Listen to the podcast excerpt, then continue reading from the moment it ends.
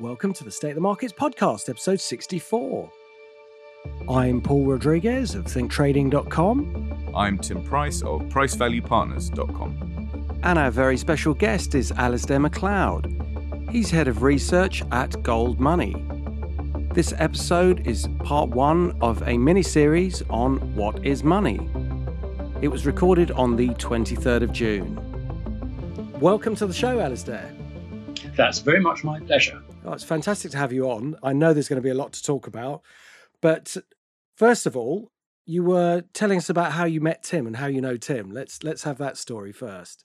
Yes, well, Tim's obviously forgotten. Which is brilliant. It must have been, I think, about 1999, something like that. Yeah. Tim was part of a team that had joined Ansbacher, which was a bank based in London. Sadly defunct merchant bank. Yeah, that's a long story. What did you do, Tim? We'll get to that. Well, anyway, I had this guy coming over to see me in Guernsey because I was a director of the Channel Islands Bank, and I thought, oh God, one of these bloody analyst from London who's going to tell me that the markets, buy this, buy that, and all the rest of it, never have any idea that he could sell anything or recommend to sell anything.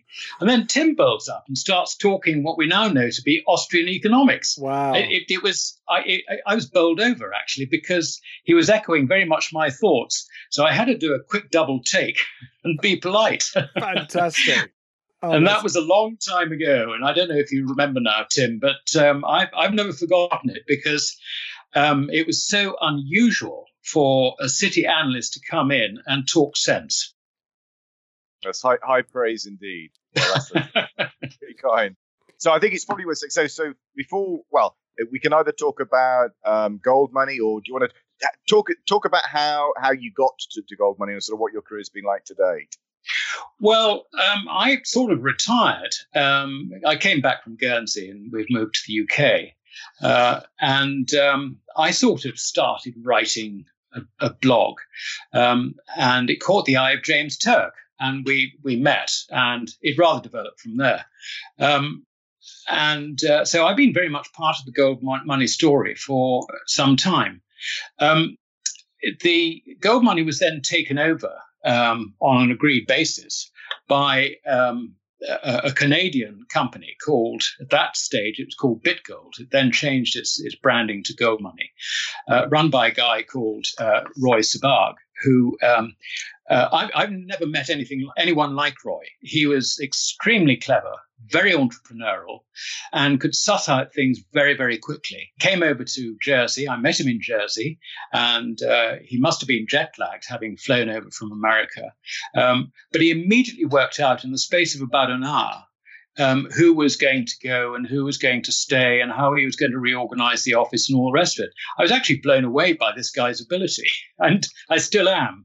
He really is a very good entrepreneur, and since then he's gone on to set up Menet, which basically retails 24-carat gold at a price which is 20% over bullion, with a guarantee of a buyback at 10% under the bullion price. So the original people who bought Menet jewelry are now on a profit on their gold. I mean, it's quite simple. What he's doing is exactly what they were doing in India and China.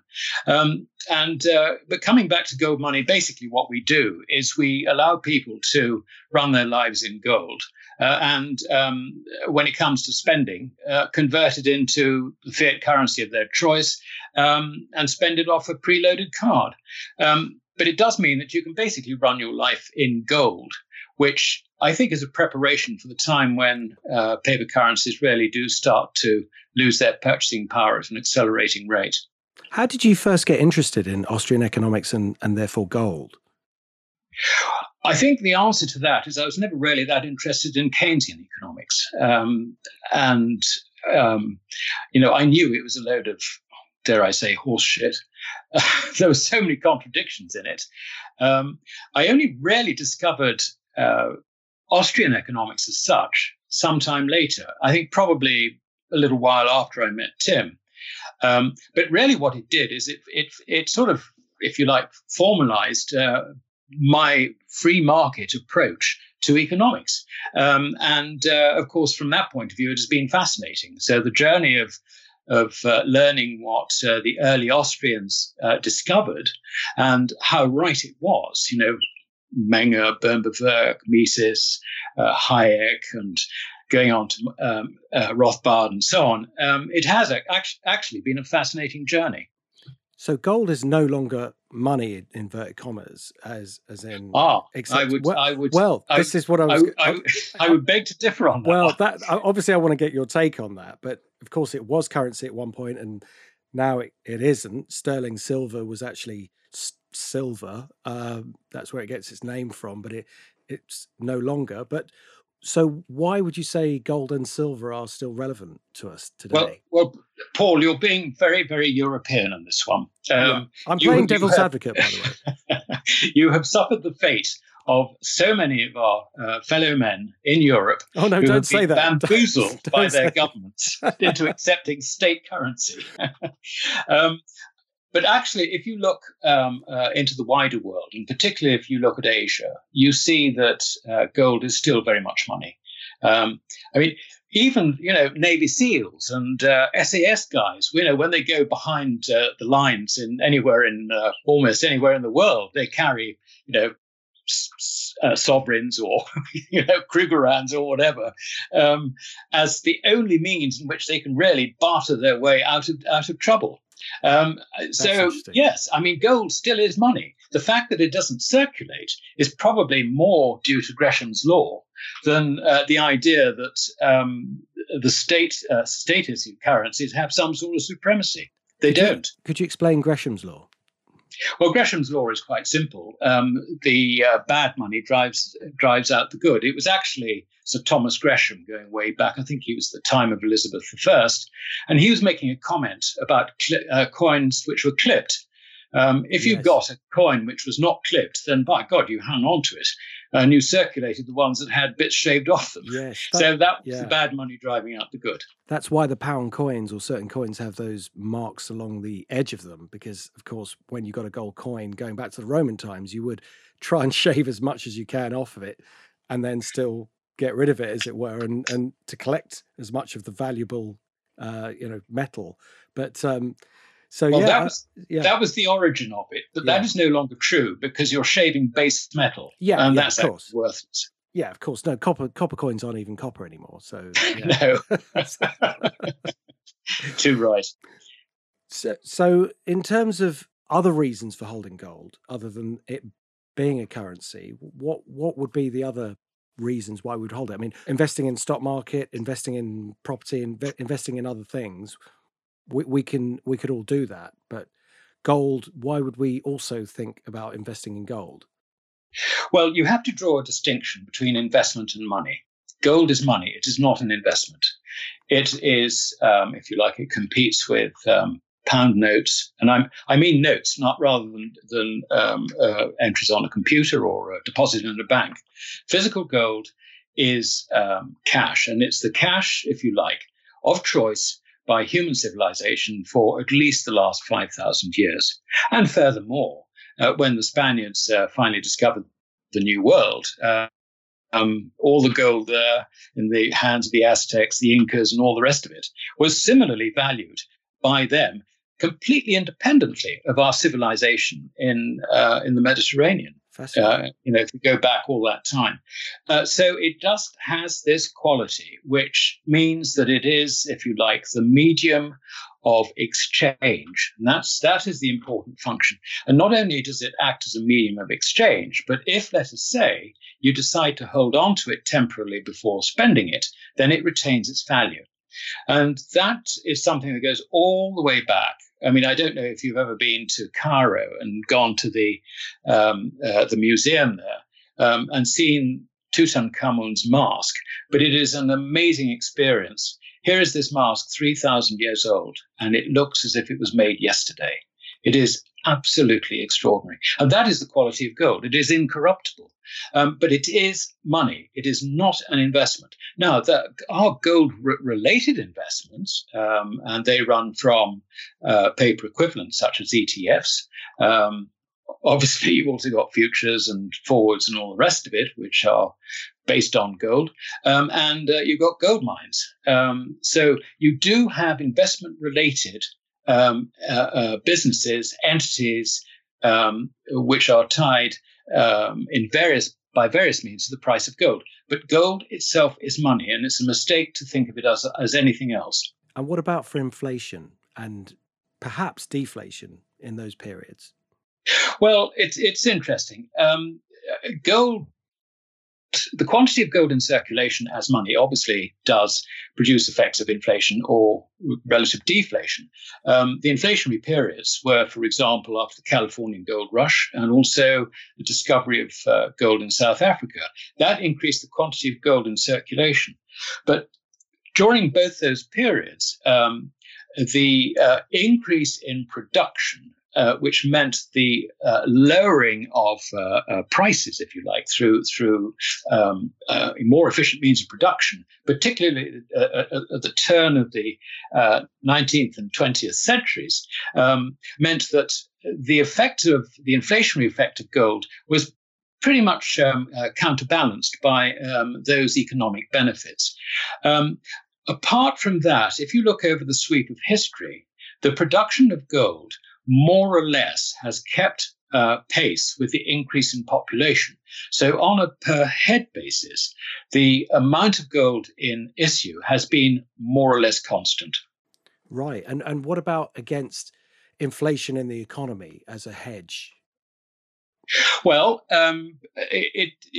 in theory, the purchasing power of gold rises over time because of that supply characteristic that I've just described.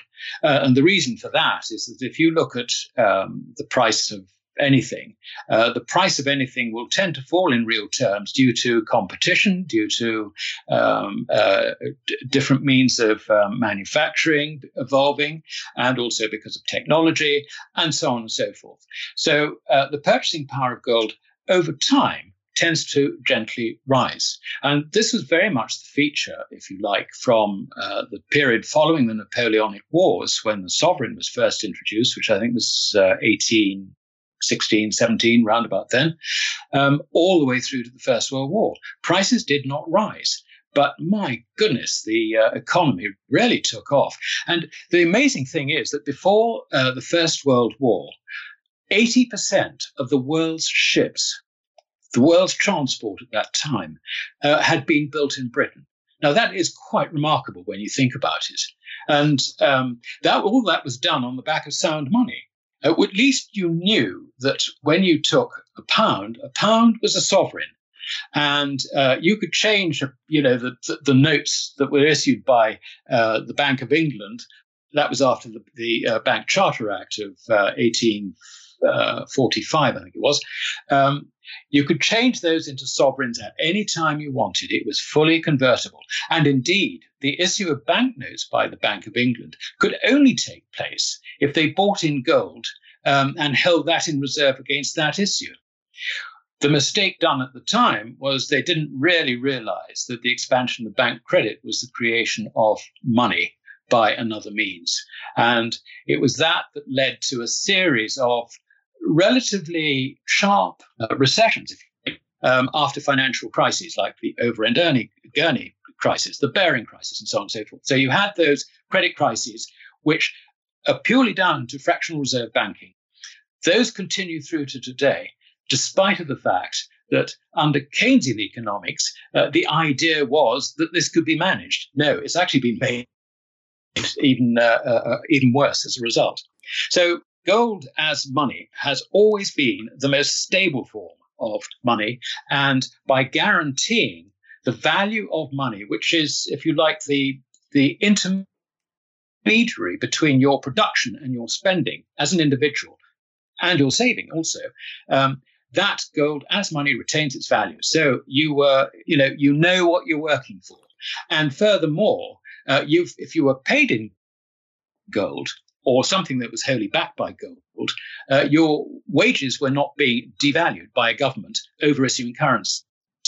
Very, very important point. It was that stability that produced the strongest economy in the world and made Britain, with a population at the time of, I think, something like 20-odd million, the most powerful nation on earth by far. One of the reasons why we invest in gold and related assets, things like mining stocks, for our clients is it's predicated on the following sort of chain of logic. There is too much debt in the world, and the only way of getting out of this debt predicament is, well, there are only three options. One is that governments engineer enough economic growth to service that debt, which we would now consider impossible. The second option is that you default on the debt, which we might call in a credit-based economy Armageddon.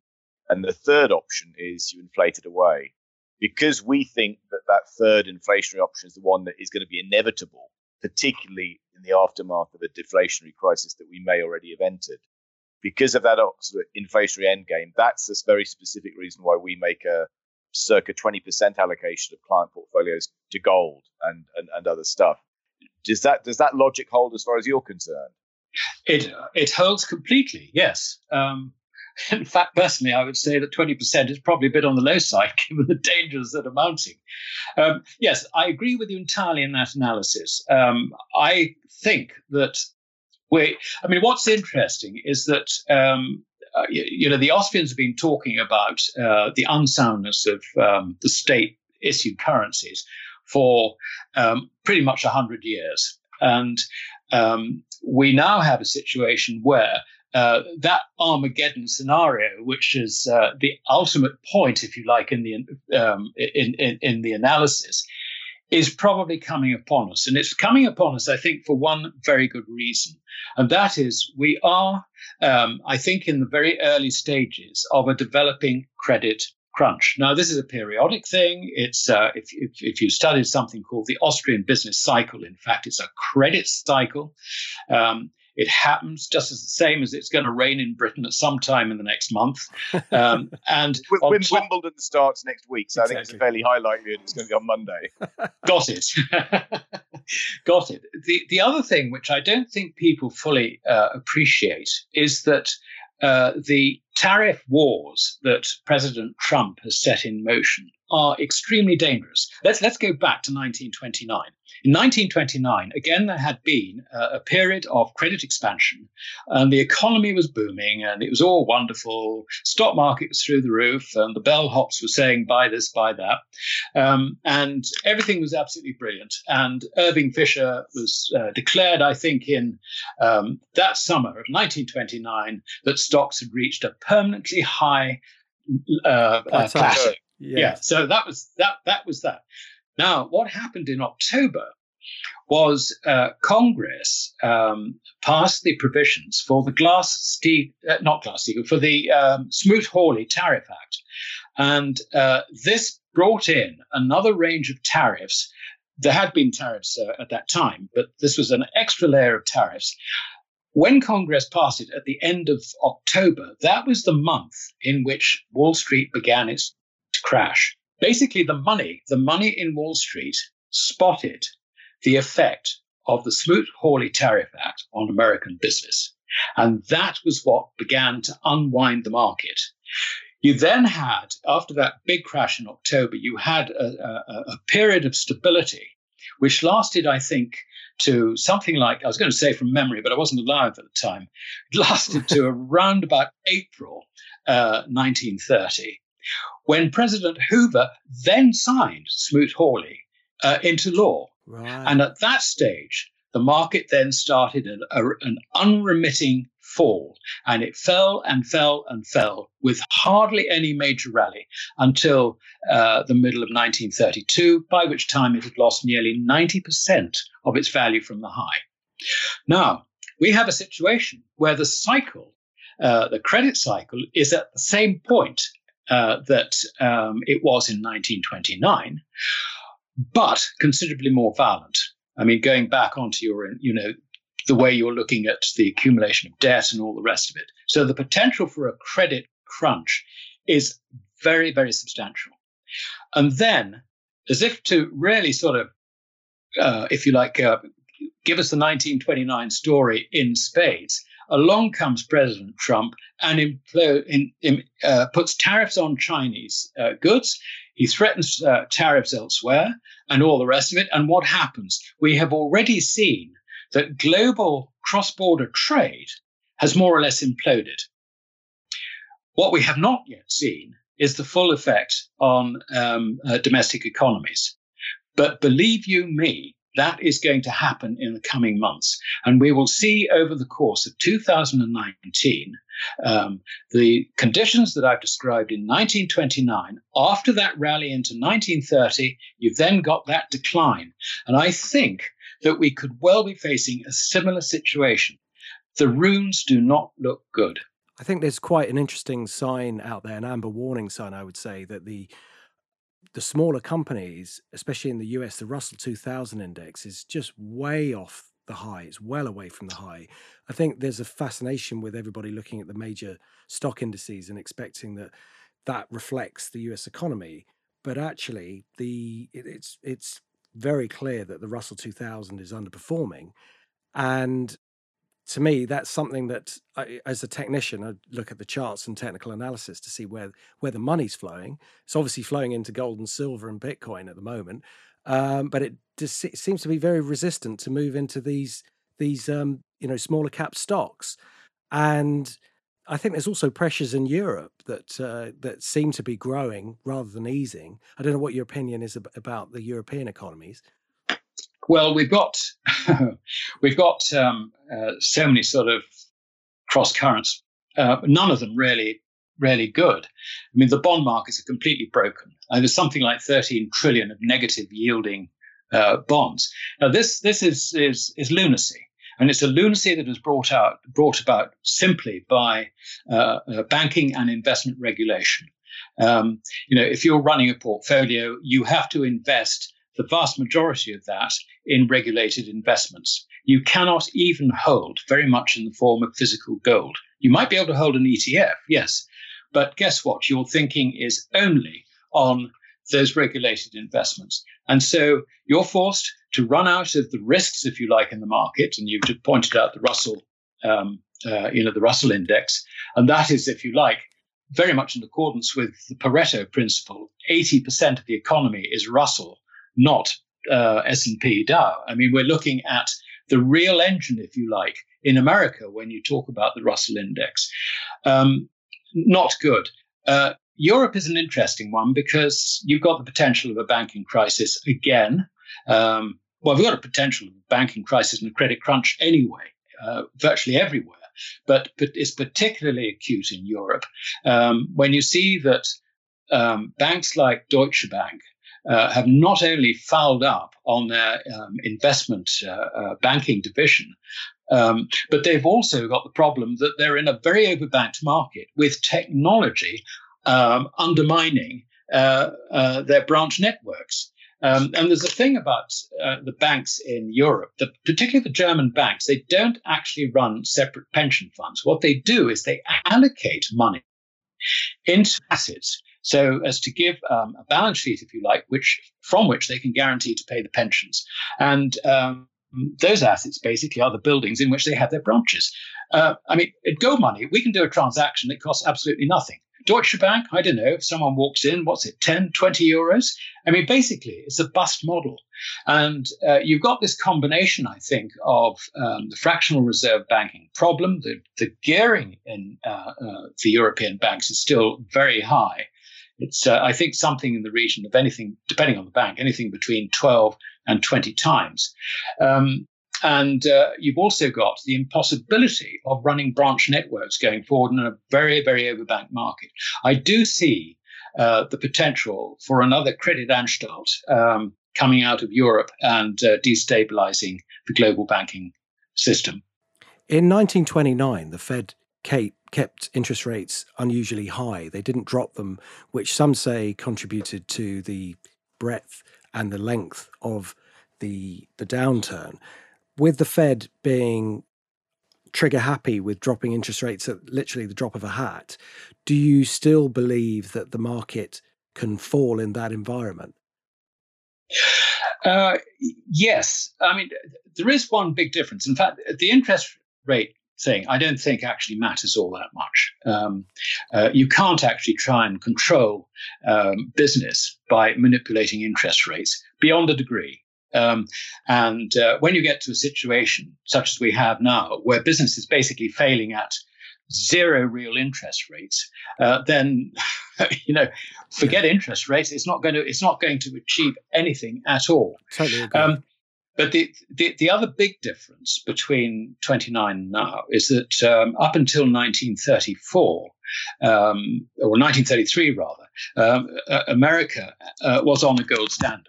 And so consequently, you started off with sound money. And the reflection, if you like, of the collapse in commodity prices was really commodity prices priced in gold. This time round, it's very, very different. This time round, there is no gold backing. You can't be a member of the IMF if you back your currency with gold, wow. Apparently. I didn't know that. There's a thought. I discovered that the other day. Wow. But the thing that's fascinating is that this time, the only solution they have got is the one which you've just predicated, and that is they reduce interest rates, and they cause the issuance of currency, of money, to expand exponentially, whatever it takes, in the words of Mr. Draghi. So you can see what's going to happen this time. So we're coming back to Tim's point that the outcome is going to be inflate, inflate, inflate. And what nobody seems to realize in the Keynesian world is that if you inflate the currency, you are transferring wealth from the productive side of the economy to the issuers of the currency, which is the government, the central bank, and the bank's favored customers. Everybody else gets screwed. And that is the problem with accelerating inflation. It is not a solution to our problems. It's just going to make things worse, and it's going to guarantee, ultimately, the collapse in the purchasing power of state-issued currencies. Just looking down to see what colour my trousers are. They're actually black, but if they were brown, probably wouldn't be too bad. If we inject into this then an element of kind of like Brexit, where are you coming from in relation to what Brexit represents? To my mind, the most important issue of Brexit is sovereignty and independence. I can't see any logical reason why we should be tied in with the European Union, which is effectively bust and whose banking system is all but in a state of collapse or nearly collapsing. We've got enough problem, I think, with our own banks without taking that one on as well. The trade issue is not nearly as important as people think it is. I was looking at the numbers actually for an article which will be released later on this afternoon, and apparently our total exports to the EU in 2017 was 6.75% of our GDP. That's all. Wow. And bear in mind that if we're talking trade, if we're talking trade agreement, we are talking about physical goods. We're not talking about services. So you can see that this whole thing, I mean, we've wasted 3 years for 6.75% of our GDP. And the opportunities that we might have had instead have basically floated by. It is completely nonsensical. I think, part of the answer to your question, Tim, is that we're de-risking ourselves by coming out of the EU. We can't de-risk ourselves completely from it, but we de-risk ourselves a little bit. It's particularly important that we get our sovereignty back. And only when we can do that have we got a chance of de-socializing our economy. We need to get back to free trade. And I just very much hope that whoever takes over from Mrs. May does understand that. And I think Boris Johnson in particular does understand it. I don't know if you've read very closely what he's written, but just occasionally you get a little signal that he does actually understand classical economics. I'll call it classical economics rather than Austrian economics. I remember he wrote a 4,000-page word article, rather, in The Telegraph. I think it's going back a couple of years or something. I think it explained why he wanted Brexit to happen. And in that, he referred to Frederic Bastiat's broken window fallacy, And that, to me, I mean, I think the average reader would have, you know, sort of skipped that because it's completely meaningless. But that told me that he has a handle. Now, how much of a handle, I don't know, but he does have some sort of handle on classical economics.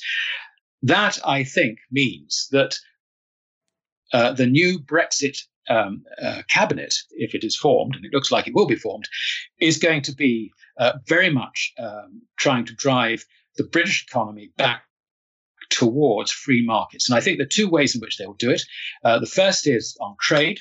The best way to deal with trade is actually to have no tariffs at all, no agreements, no tariffs. Just, you know, we're open for business. And in the modern context, as long as you provide things or offer things to the British consumer which are in accordance with, you know, our standards, then we don't have a problem. That, if you like, is the ultimate position which we should get to. It's quite a long way from just dealing with Brexit, but that's where we should go. And the second thing is, government must not finance itself by printing money. I mean, if you look at what's happened since 2010, I think I'm right in saying that the expansion of government debt as a portion of GDP has gone up by something like 58%. It's a huge increase. And all that has come from printing money, either through QE or alternatively, the banks, if you like, buying government bonds, or if when the private sector individuals buy government bonds, what happens is that they're taking the money away from the private sector, and that is made up by bank credit. So the idea that, you know, which was something that monetarists were talking about a long time ago, that as long as the private sector, non-bank private sector fesses up for government bonds, it's not inflationary. No, I'm sorry, it is inflationary because of the replacement factor within the private sector. So they must stop inflationary financing and return to free trade, and I think the rest will follow. Could I just circle back very quickly to the broken window fallacy, which I heard from Tim? I thought, Tim, for the listeners who don't know what that is, would you like to explain it? Sure. So the broken windows fallacy is possibly one of the most profound parables in the history of economics. And it goes basically as follows. So imagine there's a shop in Paris, and we're going back a few hundred years now, and a little boy puts a brick through the window, and pretty soon a crowd gathers, and they go, "Oh, that's really bad news. That poor shopkeeper's now got to fix his window." And then someone else goes, "Oh no, but look at it this way. Now he's going to have to, you know, hire a glazier, and the glazier will come, and the money that the guy gives the glazier will then start circulating in the economy. So we should go around smashing everybody's windows." And then someone else goes, "Ah, not so fast." You know, there's that which you can see, and there's that which you can't see. So I think the original essay was "ce qu'on peut voir, ce whatever, ce qu'on ne peut pas." Well, what that which is seen and that which is unseen. Mm-hmm. And the problem with Keynesian economics is that everyone bangs on about, say, the government, you know, writing a big check for it's something trivial, like let's say £1 trillion of green, you know, no carbon. Spending or whatever, but the government writes a big check and everyone goes, "That's fantastic." What they don't see is what that money could have been better put towards by, say, taxpayers if it never had gone to the government in the first place. I think that was very well put, if I may say so. Yes. Tim's good at that stuff. He's very good at that stuff. And I think I was actually thinking that, you know, perhaps the little boy was Krugman in his youth. Well, I think we should give a mention in Dispatches to Paul Krugman, who is possibly one of the most overrated economists in the world, but that is clearly in midway through a gigantic list of queue of people. But I think it was Krugman that said, well, you know, we can easily get our way out of this recession because all we just need is space aliens to invade. And then the amount of money that's required to defend the world against an invasion of space aliens, hey-ho, it'll be like QE to the power of 10. Problem solved. Absolutely. I mean, it's absolutely nuts, isn't it? Would you like to see a role for someone like Steve Baker in the Boris Johnson fantasy cabinet? Very much so. I've known Steve for a while, and obviously he writes for the Cobden Centre, or he's very much. I think he's on the board of the Cobden Centre, so. His thinking is very much free markets. And not only that, but he is a coherent thinker of free markets.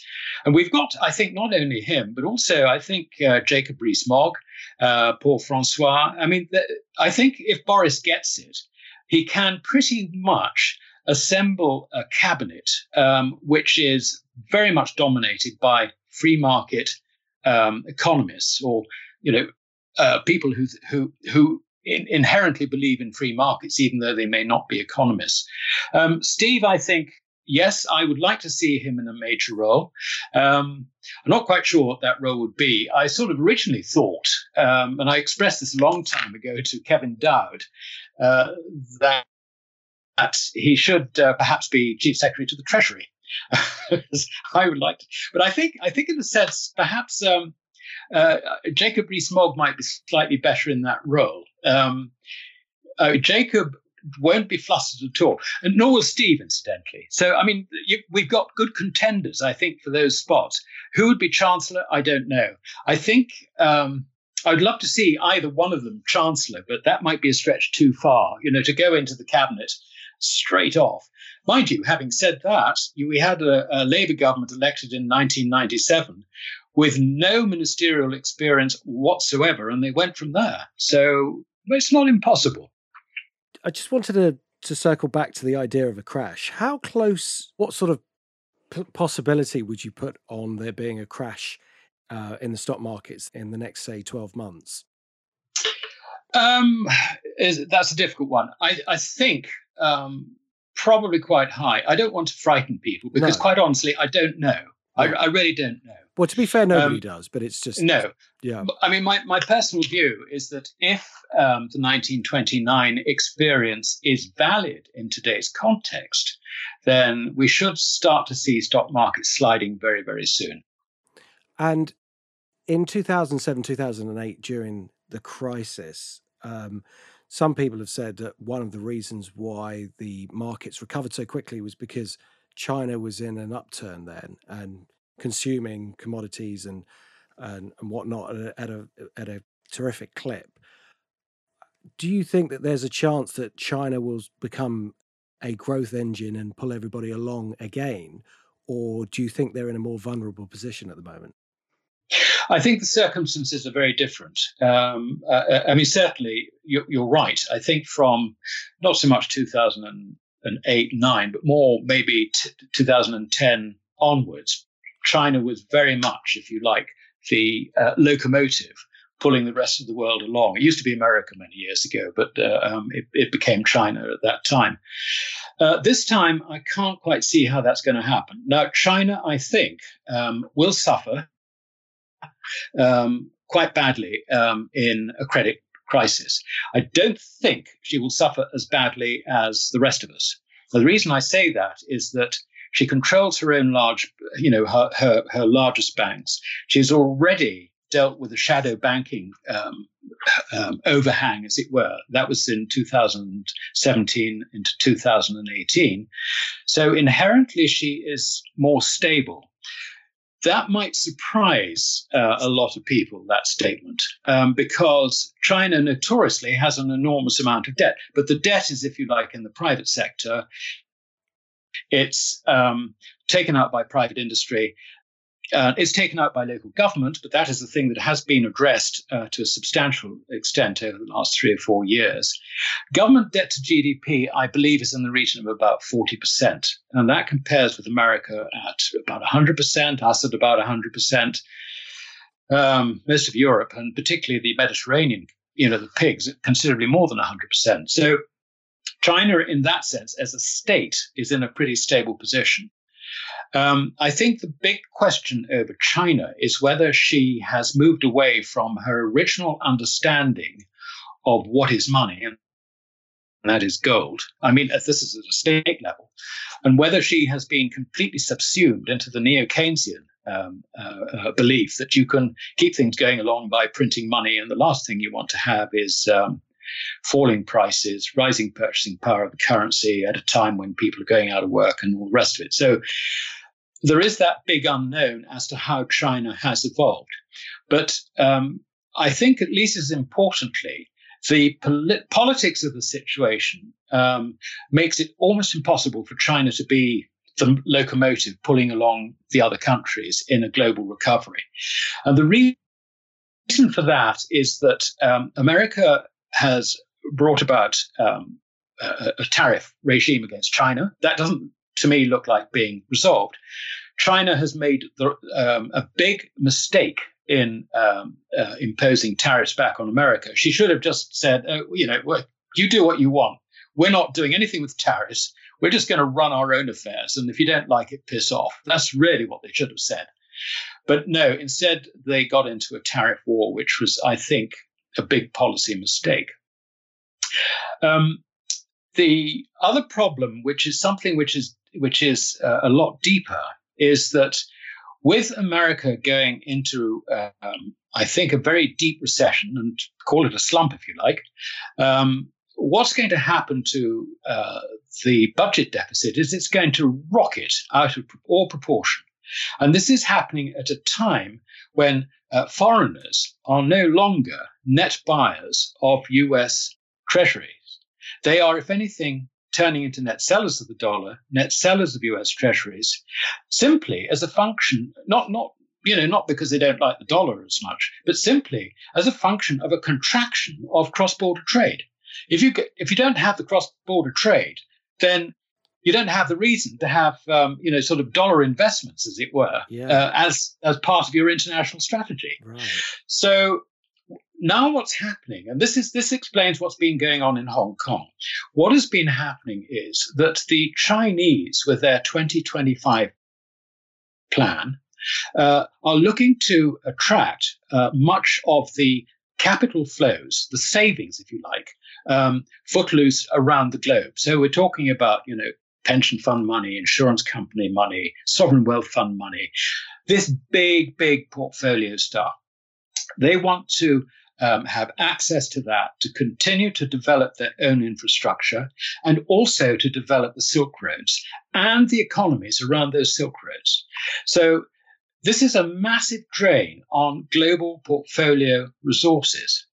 And here we have America. The US Treasury has woken up to the fact that if the money goes to China, America has a crisis. It can't fund its deficits.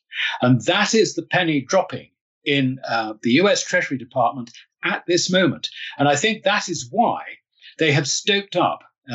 This is, incidentally, this little bit is the way the Chinese are looking at it. The Americans have stoked up not the riots, but the demonstrations in Hong Kong over this extradition thing and all the rest of it. They are trying to destabilize Hong Kong. They're trying to drive it off the dollar peg. They want, and the reason Hong Kong is important because the Shanghai Connect, which is the way foreigners invest in China, goes through Hong Kong. They see Hong Kong as the pinch point to stop those portfolio flows going into China. That is why they're trying to destroy Hong Kong. Wow. Now, I don't know if that is 100% true, but that is the way the Chinese are looking at it. Mm. So it's a very long-winded answer to your question. No, it's great. But basically, I cannot see how China can rescue the world by acting as the economic locomotive following the next credit crunch. What part of what part does the euro play within Europe in causing economic hardship, or do you not see it as any kind of, it won't have any influence on the economy one way or another, and it's all a debt-driven, basically it's a debt-driven problem that they've got? Well, one of the problems we have with this is that we get bombarded in newspapers about, how the only answer to the recession or whatever you like to call it in Europe or Italy or whatever is a weaker currency. And, people say that Italy's problems would be resolved if they went back to the euro or they went back to the lira or whatever. I mean, it's actually a load of hogwash. Is it really? The problem, yes, it is. The problem in Europe is that they have set themselves up in such a way that they have created enormous distortions And it is the collapse of those distortions, once market reality comes back, as it always does, that will lead to the crisis in Europe. Let me give you an example. We've heard so much about the problems in Italy. The non-performing loans being something like 19% of GDP. And if you bear in mind that government is over 50% of GDP, I think it's 52% in Italy, then that's the equivalent of non-performing loans in the private sector of nearly 40%. I mean, this is terrible. Right. Yet, if like me, occasionally you go to Italy on holiday and you sort of observe the locals, life goes on, it's all right. What's the problem? Okay, the government hasn't got the money to chuck around, which it would like to have. And if I was an Italian, I would like to have from my government. But actually, people are still going out to the restaurants as much as they did before. And guess what? They've now got far better technology than they had in the past. There's a Zanussi washing machines aren't necessarily made in Italy. They're made in China. But, that comes along the Silk Road and 2 weeks it's delivered. Bang. I mean, it's just so, life is actually relatively normal. Now, if you looked at the economic statistics, you would say it's impossible for that to be the case, which just goes to show that statistics are lies. Yeah. I mean, they are no guide to anything. But, forget it. It's just an invention of the mathematical economists who actually don't understand economics. But also, there's a great deal of ruin in a nation. But youth unemployment is very high, though. I'm sorry? Youth unemployment is very high. And so the economy is really not doing very well. And the stock market's not doing very well, which is a great indicator. But just to go back to your point about the euro not being the problem. I disagree with that. I think the euro is a problem. And if you were to go back to, I think, early 1900s, you'd be surprised to hear that the value of a single lira, the Swiss franc and the dollar were all one, virtually parity. And then if we take, let's say, late 1999 before the euro, 1998, I guess, before the euro came in 1999, the Italian lira was trading, I'm guessing now, and this is from memory, so I could be quite out, but to sterling, I think it was around 2,800. If you look at any chart of the Deutsche Mark against the Greek drachma, against the Spanish peseta, the Italian lira, it was always those three currencies were declining. In fact, we had a joke in the foreign exchange world that there was going to be a single currency with, Italy, Greece, and Spain, and they were going to call it yours. Now, for those of you who don't know what yours means, in when you're trading currencies, yours, mine. When you're buying, you say mine, and when you're selling, you're saying yours. So it was kind of an insider currency trader's joke that you always sell those three currencies. Now, when you've locked them together against the Deutsche Mark and given the Italians the ability to borrow at the same rate as the very prudent, or what was prudent, Germans, then it's absolutely crazy. You're mispricing the risk of these sovereign nations. And I totally agree on the point that you can't buck the markets will buck you, as Margaret Thatcher said. That's absolutely right. It doesn't matter how far along the curve you go and how far you try to fix the system, which is what we're seeing at the moment, eventually it will come back to bite you. And that's why I think that there are probably two problems here. One is the euro. Obviously, the other one is a lot of debt. But if they didn't have the euro, they probably wouldn't have as much debt because the currency would be declining and there'd be more inward investment. They'd have higher inflation, sure, but I think where the difference lies in our approach is that you're blaming the euro. I blame the institutions. As far as the money is concerned, it is actually quite simple. Money is something that you use to translate your production into consumption. And it really doesn't matter what that is, as long as it's stable, as long as it's accepted by everyone around you. That is really the principal role of the euro. In that sense, the euro fulfills its function. The problem is the institutions. You have got the way in which the various countries came together, the fact that none of them at the time actually conformed with the Maastricht requirements. You know, they just turned a blind eye to it. Oh, yes. They fiddled the figures for Italy to get in. They fiddled the figures subsequently for Greece to get in.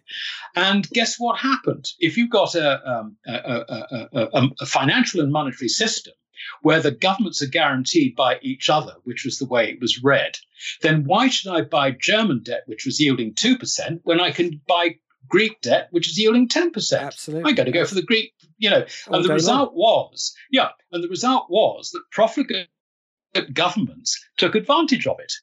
And guess what? Today we have negative interest rates. What are profligate governments doing? They're taking advantage of it. It's, yeah. I mean, you know, nothing has changed at all. The whole thing is a fix, but it's an institutionalized fix.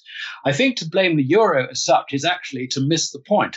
The main point is the whole system is corrupt and bust. I do agree with that. I do agree with that. But I have to come back on the point about the euro, and this is where I see the difference. I'm not blaming the euro per se. You're looking at it as a currency, and therefore it's performing its function, and saying that it doesn't matter, that it's not the main driver behind the problems. And I agree with everything you've said, apart from that. If you look at the UK, we've got sterling. Now, everybody knows that a currency is reflects the health of your economy. If your economy is doing badly, your currency goes down. If your economy is doing well, your currency strengthens. Now, that's not always 100% of the case. I mean, it can cause problems, as we're seeing in Switzerland. But let's say that that's a general principle, and it's something that we saw, in the late 90s, when the Asian currencies collapsed against the US dollar because their economies were doing really badly, because they were pegged to the US dollar. They didn't get rid of their currencies and start adopting the dollar or just adopt a ASEAN single currency. They were trying to peg their currencies to the dollar because they did a lot of trade with the US. So you can see why the Eurozone has done it, because they do a lot of, intermarket trading, that they wanted to have a single currency to get rid of the cost of transferring their lira to pesetas and to their French francs, etc.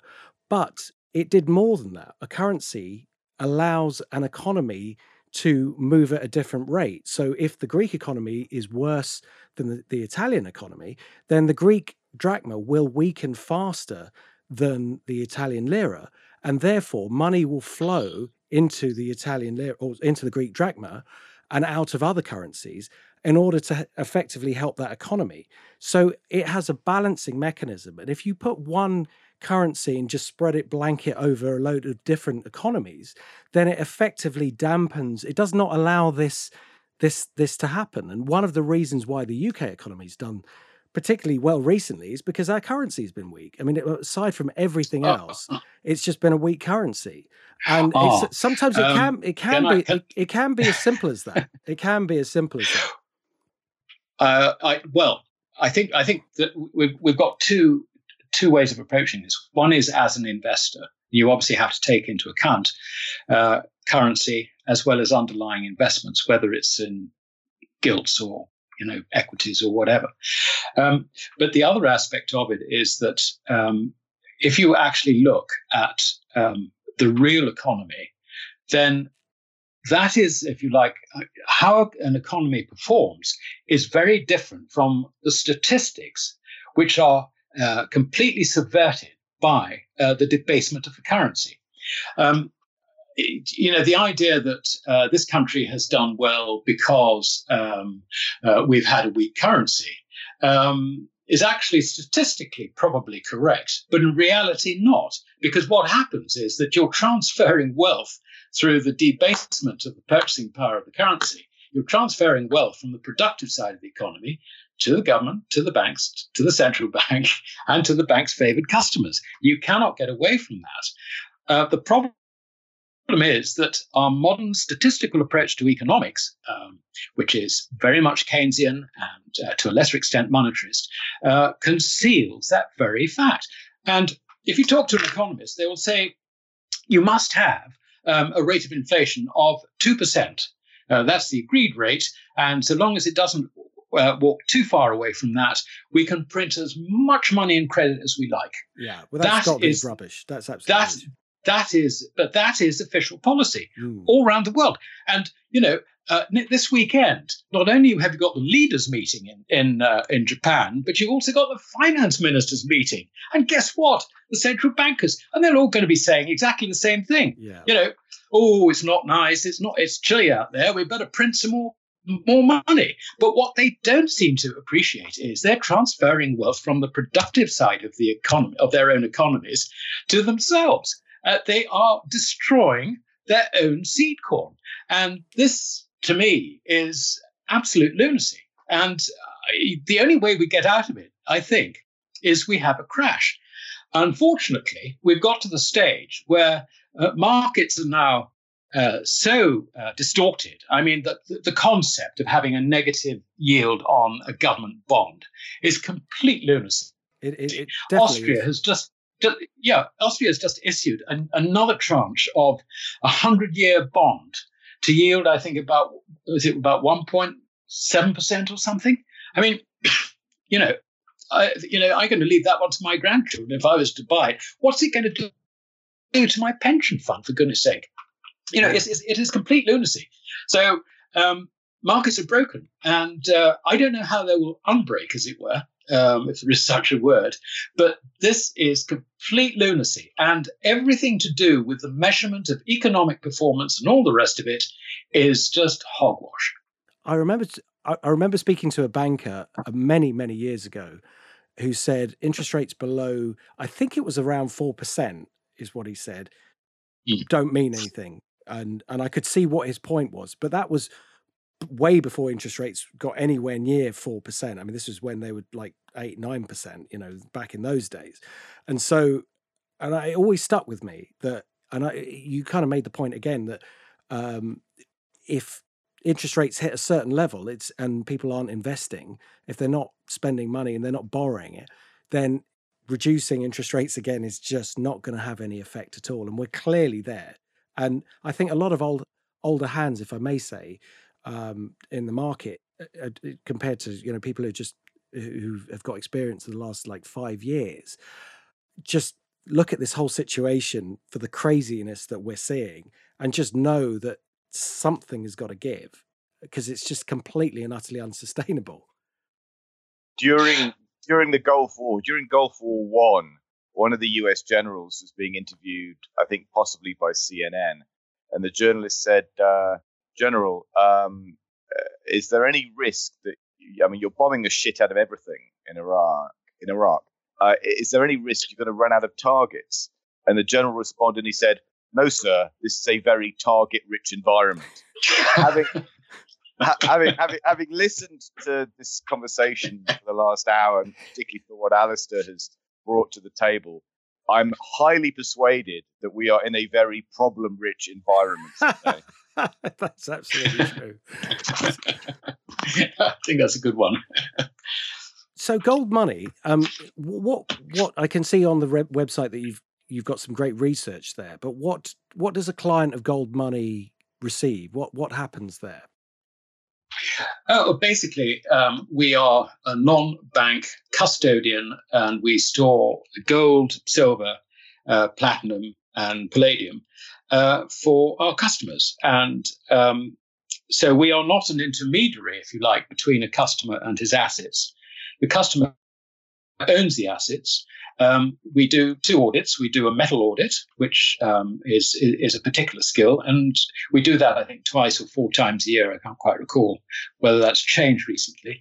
And we also do the financial audit to confirm the value. So you've got those two audits of our customers' assets, which are held in, I think, something like 11 or 12 vaults around the world. And so you can, if let's say you're an American and you're worried that the government might confiscate your gold, you can store your gold, say, in Switzerland or Hong Kong, or Singapore, or even Toronto, if you wish, and go and visit it. So that's if you like, the core business. We offer a dealing facility. And on top of that, we offer a facility so that you can preload your MasterCard, either a MasterCard, which would be either dollars, pounds, Swiss francs, or euros. So you've got those four currencies which you can use. So when I go to Europe, I use my euro card. When I go to America, I use my dollar card. In the UK, I use my sterling card all the time. I just preload it as I go. So I can maintain, in investment terms, a bull position, if you like, in these physical commodities, these physical precious metals, and use them as the basis for spending. So we monetize.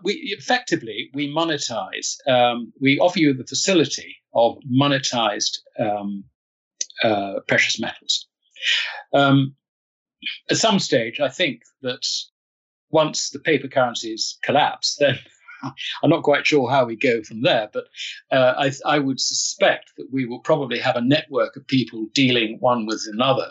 And in this context, what's interesting is the rise of cryptocurrencies, because they are looking to do a similar sort of thing as money comes out of ordinary currency, state issue currencies. They can provide a safe haven. Now, there is an interesting thing on this. I would expect the millennial generation in particular in the West to think in terms of escaping from the Western banking system by buying Bitcoin rather than buying gold. They may buy gold as well, but I think they will see the cryptocurrency scene as something more natural to them. Yes. Now, if you think this through, then what happens to the banks is that, we can't queue up outside Barclays Bank or Northern Rock or whoever it might be. We've got our deposits and we're worried about them. We can't queue up and take it out in cash anymore. That's effectively been ruled out. And the reason for that is actually very, very simple, and that is that the Bank of England wants to internalise, if you like, the problem, so that if there is a run on one bank, depositors withdrawing money, they will at least deposit it at another bank, and the Bank of England can supervise the recycling of the imbalances so that a bank in trouble does not end up, if you like, being the victim of a bank run. So that is why they do it. But we now have a new situation. Let us assume that depositors as a whole begin to worry about the security of their deposits in the bank. How do they get out of it? Well, the answer basically is that they will sell cash on deposit in their bank for a good. Now, this was if you go back all the way to 1923, this was the crack-up boom that Mises talked about and all the rest of it. But it's a crack-up boom with a difference. The problem is, it's not buying things for cash, because you no longer want the cash, you want the things, even though you don't need the things. Now what you're doing is you're passing the parcel from one person, you, who doesn't want the cash, to another person who probably also doesn't want the cash. So what does that do to prices? What it does to prices is that it means that the purchasing power of the currency in a banking crisis of this sort starts falling very, very rapidly, a lot more rapidly than you might think. Now, this is interesting, because the very existence of cryptocurrencies like Bitcoin could actually accelerate the process. Yeah. Some people will criticize what I'm saying. They're saying, well, how about deposit protection? Yes, deposit protection protects you up to, I think it was, £75,000 or something. And in America, I think it's a higher figure in dollars. It's over 100,000. But that's fine if you've got a small amount on deposit. If, on the other hand, you are a reasonably wealthy person and you've got more than that on deposit, you're not protected. And furthermore, there are rules involved in this. If you're, let us say, you've got a number of accounts and you've spread them around and you find that the bank goes bust, are you protected on all those accounts? If there's one banking license and three accounts under one banking license, no, you're not. And so you've got these complications. I mean, do you really want to get into that sort of thing? Bitcoin is growing up. No, I think I better get rid of my cash and get into Bitcoin. I feel safer with that. That's likely to be the mantra on the next credit crisis. And this, to me, is fascinating because it calls into question what Bitcoin and similar cryptocurrencies really are. And a lot of people, and including a lot of Austrian economists, have taken the view that Bitcoin is not money. Now, it's certainly not money in the sense that it's a stable unit of value. But it is money in the sense that it is constructed in such a fashion that so long as people, sort of want it, the supply is extremely limited. And the supply actually gets tighter and tighter and tighter. And there is a crossover point, perhaps, in about, 5 or 10 years' time, where the supply of gold, in theory, is at a faster rate than the supply of Bitcoin. So, this is raising questions in my mind, and I think should raise questions in other people's minds about how Bitcoin is likely to affect the evolution of the next credit crisis. It could actually have a very dramatic effect. I'm not saying that Bitcoin is going to last as money, and I'm not going to commit myself to the idea that Bitcoin actually is money. It's just got some of the characteristics of money, particularly at the moment, that is, of preserving capital, and there are good reasons behind that, the way it has been constructed, that means that as a store of value, it knocks spots off any inflatable state currency, and at some stage could provide a safe haven from a state currency. I think the other important point about Bitcoin is it's however you describe it, it's also a payment network as opposed to just a inverted commas cryptocurrency. The dollar's just the dollar and the pound's just the pound. But Bitcoin is not only you can break it down into its sub units, but it's also a payment system that you can load onto your computer to make payments anywhere in the world. And I think that if there is another banking crisis, that, I totally agree, becomes extremely valuable and very powerful, especially if countries start to bring in capital controls. If there's any sniff of that, then I think you'll see a lot of money shifting into the Bitcoin space or the cryptocurrency space in general. Yes, I would agree with that entirely. And I think it's a very good point. And I think you could add to that the network is not in anyone's control, not in any government's control, so that they can, on a local basis, ban you from buying Bitcoin, make it difficult for you to deal with Bitcoin, tell the banks not to settle any cryptocurrencies, etc. They could do that, but they can't actually stop the system. What do you think? Should we go to media picks, or? I think just to lighten the mood, let's move on. Just before we do that, have you heard about this asteroid that's apparently got a $700 quintillion worth of gold on it? No. Oh, right. Apparently, NASA have discovered this asteroid, and it's called 16 Psyche, I believe, and it's just got it's a huge amount of gold on it. I mean, it's just quite funny because Tim was saying the other day that my biggest nightmare is the idea that an asteroid made of pure gold would crash into the Earth. Well, they've just discovered one, Tim. But I know it's the end of days, clearly. Yeah, I wouldn't worry about it. The Fed will make sure it's deflected. That's right. Yeah, absolutely. Well, the other thing is, but this is a very serious point. It's alleged to be worth 17 quintillion. I guarantee it cannot possibly be worth that, because if it's got as much gold on it as it has, the price of gold will not be what the price of gold is. Absolutely. Yes, no, that's true. Yes, absolutely. Yes, I do agree.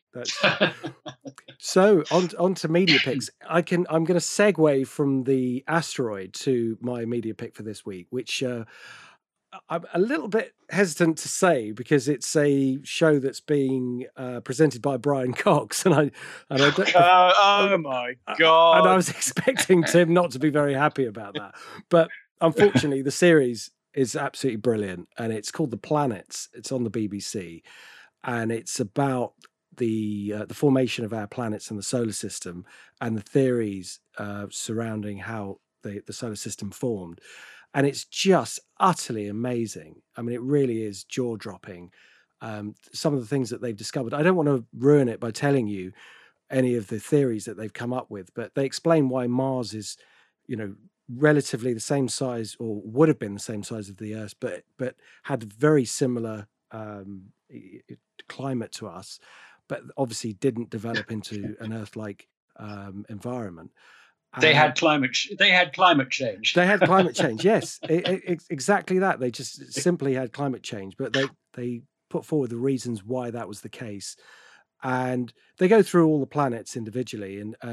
But what is truly fascinating is the role of Jupiter and Saturn in why the Earth is the way it is. If it wasn't for Jupiter and Saturn, we basically wouldn't exist, and for that reason, life on this planet is, or life in general, is far less likely than they thought, because of some just chance things that happened as to how the solar system formed.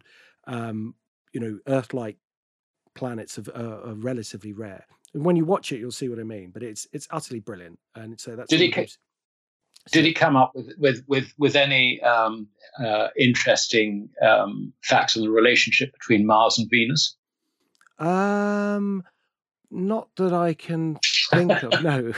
No, not specifically. No, not that I can remember. But I was just really taken in by the role that Jupiter played. It's just utterly fascinating, and the special effects and the recreations are really good. They've done a really great job of making you really feel like you're seeing the planets. You know, that it's real. You know, so they've done some fantastic computer simulations of it. So, but it's utterly fascinating.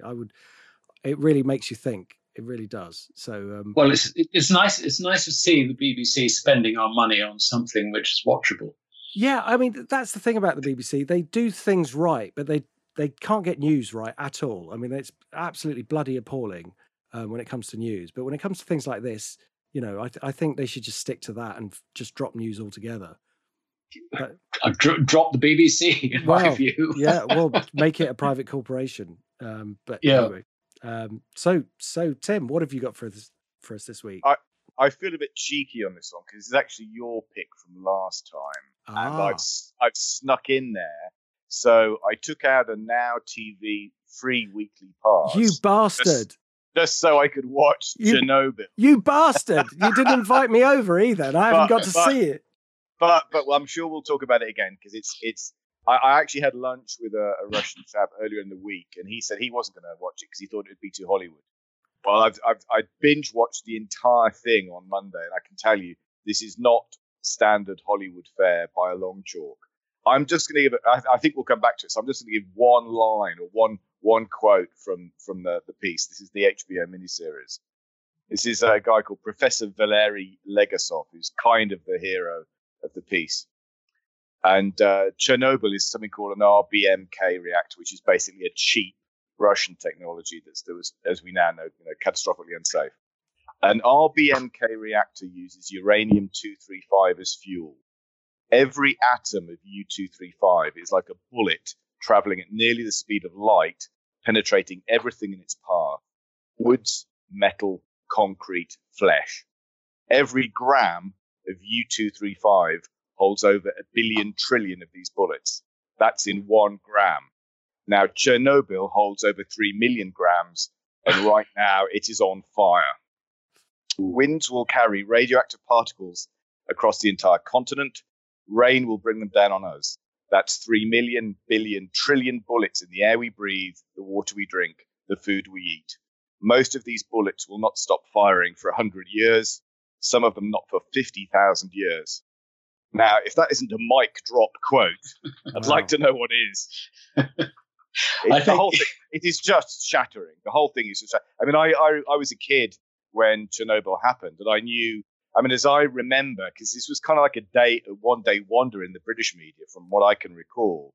And the worst that sort of we experienced was basically moving, you know, sort of sheep around in the Welsh, in the Highlands of Wales, and there was concerns about, you know, whether they'd be affected. But other than that, I don't think it was a huge deal.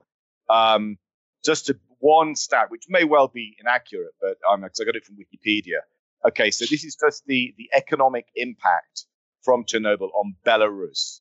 Do you want to have a guess? This is a figure attributed to, by 2005, the accumulated cost to Belarus alone was estimated at what? In billions of dollars or millions of dollars, if you prefer. Have a guess. 10 billion? They haven't got a lot of money. I would have thought they've probably spent very little on it. I should think probably, I don't know, I should think sort of 10 to 20 million rather than anything else. So this is a Wikipedia site, so it comes with all those caveats. By 2005, the accumulated cost of Belarus alone was estimated at $235 billion. Wow. But they don't have that money, and they haven't borrowed it, so I'm not quite sure where... Maybe it's a rogue statistic, but the bottom line, I guess, I'm getting at is I had no idea of just how devastating the aftermath of Chernobyl was. Yeah. I knew it was bad, but I didn't know it was this bad. Well, yes. So you'd thoroughly recommend it? Yeah, I thoroughly recommend it. But, I mean, it's grim. It is unremittingly grim. I don't think there's a single jug. I mean, it's 5 episodes, roughly an hour apiece. Mm. That's 5 hours worth of material. I don't think I caught a single joke in the entire proceedings. But to be fair, it isn't exactly a laughing matter. Yeah. Yeah. It sounds to me like we should stay in the relatively calm waters of falling markets. Yeah, exactly.